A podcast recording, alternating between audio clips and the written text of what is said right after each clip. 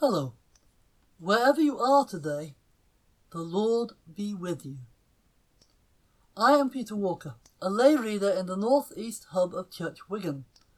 Today is Friday the 17th of June, and our psalm, which we used at the Church Wigan Facebook Live morning prayer, is Psalm 139. Lord, you have searched me out and known me. You know my sitting down and my rising up. You discern my thoughts from afar.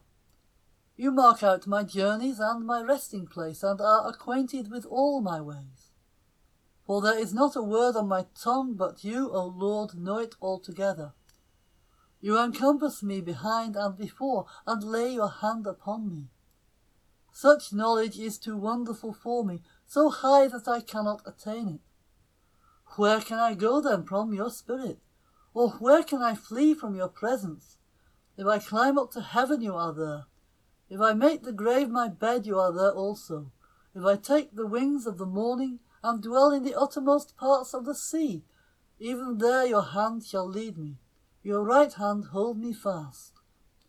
If I say, Surely the darkness will cover me, and the light around me turn to night, even darkness is no darkness with you.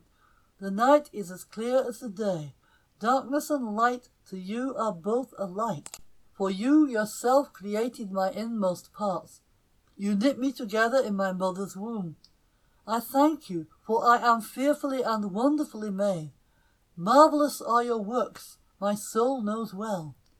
My frame was not hidden from you when I was made in secret and woven in the depths of the earth. Your eyes beheld my form as yet unfinished. Already in your book were all my members written. As day by day they were fashioned when as yet there was none of them. How deep are your counsels to me, O God, how great is the sum of them.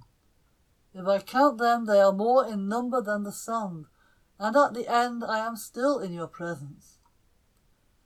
O that you would slay the wicked, O God, that the bloodthirsty might depart from me. They speak against you with wicked intent. Your enemies take up your name for evil. Do I not oppose those, O Lord, who oppose you? Do I not abhor those who rise up against you? I hate them with a perfect hatred. They have become my own enemies also. Search me out, O God, and know my heart. Try me and examine my thoughts. See if there is any way of wickedness in me, and lead me in the way everlasting. For the word of the Lord, thanks be to God.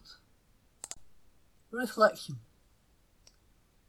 Who has not cried out to God?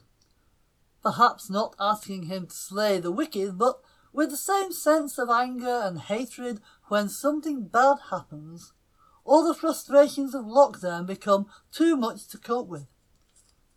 We let fly at our nearest and dearest. We slam doors. We throw things, or if you are shielding and live alone like me, you just scream at God. The writer of Psalm 139 has much to complain about. He is writing of a time when he is living in exile, living amongst people who are wicked and bloodthirsty, who abuse God's name and have no respect for God, for each other, and least of all for the Jews. When things go wrong in our lives, the most important thing we should do, and the thing we often forget to do, is pray. This psalm is a good example of how to do it. Despite his despair, the psalm writer does not start with a list of grievances, nor does he tell God how good he, the psalmist, has been. He begins by reminding himself of how good God has been in his life. Verses 1 to 5 Lord, you have searched me out and known me. You know my sitting down and my rising up. You discern my thoughts from afar. You mark out my journeys and my resting place, and are acquainted with all my ways. For there is not a word on my tongue, but you, O Lord, know it altogether. You encompass me behind and before, and lay your hand upon me. Such knowledge is too wonderful for me, so high that I cannot attain it. All seeing, all present, all knowing, all powerful God might seem threatening, like Big Brother in George Orwell's 1984 but the psalmist sees hope in the God that knows his every move, searches for him, and can find him wherever he goes. God has always been in control, right from the moment he was conceived. Verses 12 to 14. For you yourself created my innermost parts. You knit me together in my mother's womb. I thank you, for I am fearfully and wonderfully made. Marvellous are your works, my soul knows well. My frame was not hidden from you when I was made in secret and woven in the depths of the earth.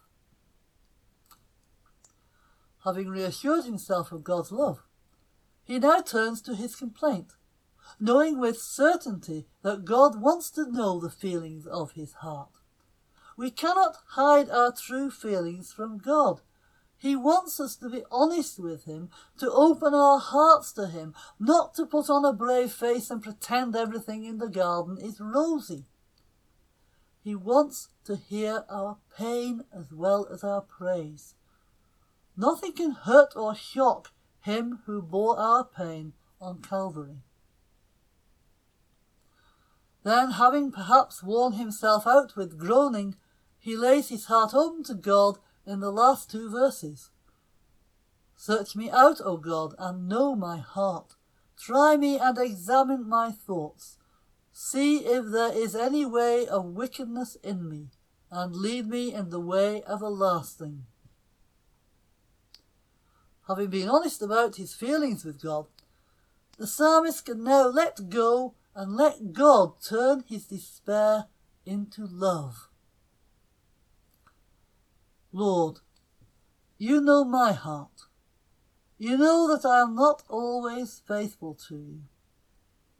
Try me and examine my thoughts. Forgive me my faults and lead me in the way everlasting. Through Jesus Christ our Lord. Amen.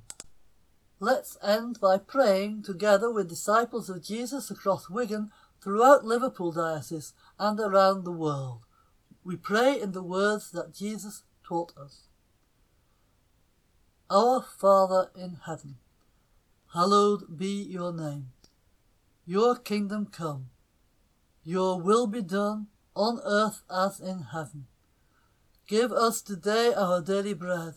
Forgive us our sins, as we forgive those who sin against us.